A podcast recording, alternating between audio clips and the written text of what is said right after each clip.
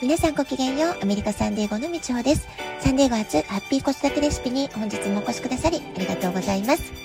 みんな違ってみんないい。ママが笑顔なら子供も笑顔。子育てで悩んでることの解決のヒントが聞けてほっとする。子育てがちょっと楽しく思えてきた。聞いてくださってるあなたが少しでもそんな気持ちになってくれたら嬉しいなと思いながら配信をしております。あの、11月もね、かなり後半になってきましたけれども、今週はね、なんだかとっても、えー、暖かい、日中は、えー、22度、23度というような、えー、最高気温になっているサンデーゴから今日もお届けします。えー、ありがたいことにね、私のラジオトーク、長くね、聞いてくださってるリスナーさんのお一人、えー、私のトークのことをね、心のお薬っていう風に表現してくださった方がいらっしゃいました。えー、私自身ね、えいつもこの、えラジオトーク配信するときは、できるだけ明るいテーマであったり、まあ、聞いてくださってる方が元気が出るなって思っていただけるような、まあ、そんなテーマをできるだけ探したい、えそういう話し方をいつも意識したいと思っているんですけれども、も、えー、先週ですね、ちょっとこう、何日か配信できなかった日があったかと思うんですけれども、えー、ちょっとね、つぶやきテキストの方で書かせていただいたんですけれども、えー、同世代の、えまあ、知り合いの方の訃報が、えー、同じ日、金曜日でしたかね、えー、2件続けて飛び込んできて、えー、ちょっとね、あまりに衝撃的なお知らせだったので、えー、ま、さすがの私もね、感情コントロールすごく難しいなっていう風な時間を、えー、過ごした、えー、まあ、2、3日があったわけなんですよね。えー、実は夏にも高校時代のクラスメートが亡くなった、まあ、そういう知らせが届いた時も、まあ、すごくびっくりしてちょうどね安倍総理が、えー、銃弾に安倍元総理ですね銃弾に、ええー、倒れたというそういう知らせがあった時期だったと思うんですけれども、まあ、同時に私は、え、高校時代の、え、クラスメートの訃報もその時受け取ったっていう、まあ、そういったことがあったんですよね。で高校時代のクラスメートも今回訃報を受け取った方っていうのも本当に底抜けに明るい印象がある、まあ、そういう方だったわけです、えー、私から見ると、まあ、強さと明るさ両方持っている人で、まあ、すごくねこう底抜けの明るさみたいな印象があった方だったので、えー、まあ私から見るとすごく眩しいというかね、まあ、そういう個性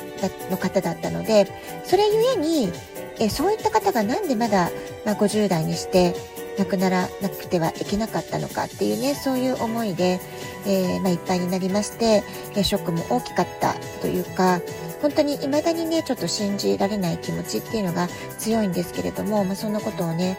えー、いろいろと考えさせられるなっていうそういう時間を過ごしていました。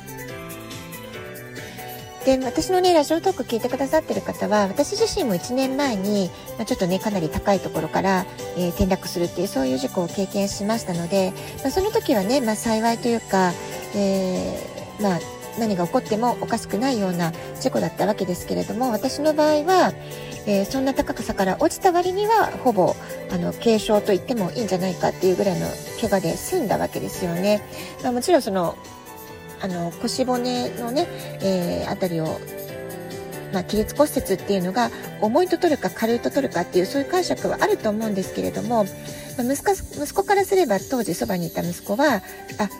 もうママ死んじゃったかなって一瞬思ったっていうね、感想を後から聞いたので、まあ、それを考えれば、本当に生きててくれてありがとうだよって何回も言ってもらったわけです。でその時私が感じたのは、ああ、なんか意外と人間そう簡単に死なないもんだな、なんて、ちょっとね、不謹慎ともいうような、えー、感想を感じたわけなんですけれども、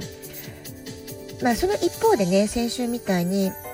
私から見るとものすごく明るくて健康そのものの印象しかない方がこんな風にね突然若くして亡くなってしまうっていうそういう知らせを受け取ると、まあ、彼女たちはまだまだやりたいことがあったわけですよね。そしてもっと生きたいという強い気持ちもあった方だったわけですよね、まあ、そういった方が若くして亡くなるっていうのは本当にねなんだかやりきれないというかなんでこんなことが起こってしまうんだろうと思うと、まあ、すごくねもう本当に悲しいというかショックが大きいというかね、まあ、ちょっと何か言葉にならないんですけれども、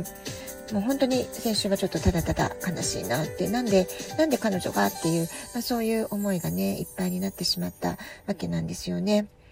まあ、というわけで今日はちょっとね、悲しい話題から始めてしまったんですけれども、まあ、こういうお知らせを受け取ると、なんかこう、生きるって何だろうっていうね、まあ、日頃あまり考えないテーマをね、ちょっと考えてしまうなってことでね、まあ、そういう話を今日はしていこうかなと思います。で、その日は、えー、仕事もそれなりに忙しくて、で、また翌日は、えー、日本とカリフォルニア州の姉妹都市の様々な交流活動を、えー、されているという、そういうこう、アソシエーションのね、リセプションに初めて参加する、そういう外出の予定が入っていたわけなんですよね。でまあなんか本当に悲しんでばかりもいられないというか目の前の予定をこなさなくっちゃいけないっていう、まあ、そういう忙しい週末に起こった出来事だったって感じだったわけです。で私のまあ感情コントロールとしては、まあ、そういうこうすごいショックな悲しい出来事があった時だからこそいろんな人と会う予定が入ってたのは、まあ、良かったなって、まあ、心を落ち着けることができる、まあ、そういう環境にいることができたのは良かったなって思っています。で、まあ、アイチエイジングというのをね、日頃心がけてはいても、毎年確実に、着実に年は取っていくわけで、えー、まあ、こういった悲しいお知らせを、これから先ね、ますます受け取る機会が増えていくんだろうなってことも改めて感じたわけですよね。で、こういうお知らせを受け取った時っていうのは、今私は一生懸命ちゃんと生きられているだろうか、まあ、そういったことを、えー、亡くなった方たちから問い直されている。まあ、そういうふうにもね受け取ったわけです。で一方で今回出かけたレセプションでは、えー、すごく若いジェネレーションの方大学生とかね、まあ、私の息子たちの、えー、世代の方ですよね、まあ、そういった方たちと交流するお話しする機会をいただくことができました。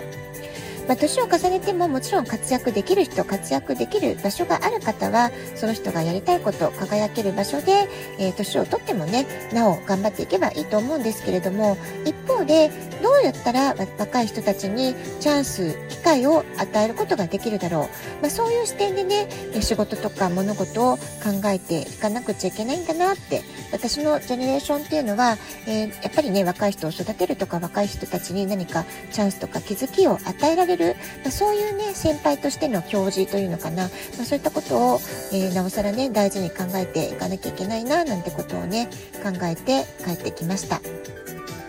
若い人たちは経験はないですけれども、その分若さとかパワーとかエネルギーがあるわけですよね。一方で、親世代の私たちの世代というのは、パワーとかエネルギーでは若者たちには到底、えー、勝つことができない。もう完全に負けてしまうんですけれども、でも私たちにはこれまでの人生経験がものを言う、そういう一面もあるんだなって思うんですよね。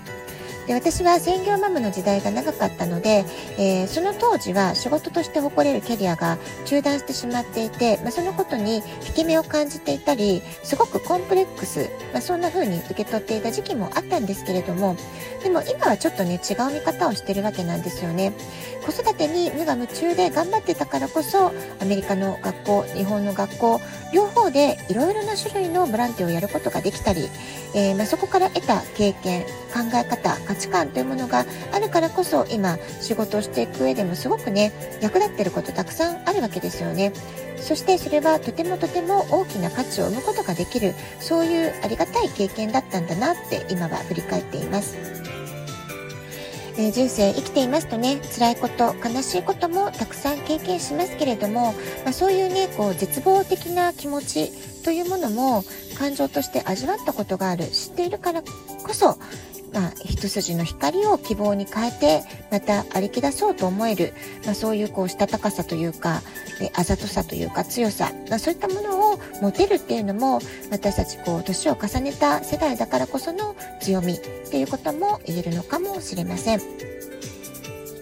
涙の数だけ幸せになれる、そんな言葉もありますよね。ですから、まあ、絶望を感じるときすごく悲しい、すごく辛い、まあ、そういった時ほどですね、まあ、どんな時も小さな希望を見失わないように、まあ、そういう意識がすごく大事なのかな。今はそんな風に思っています。では、今日はこの辺で今日も素敵なお時間をお過ごしください。ごきげんよう、みちおでした。さようなら。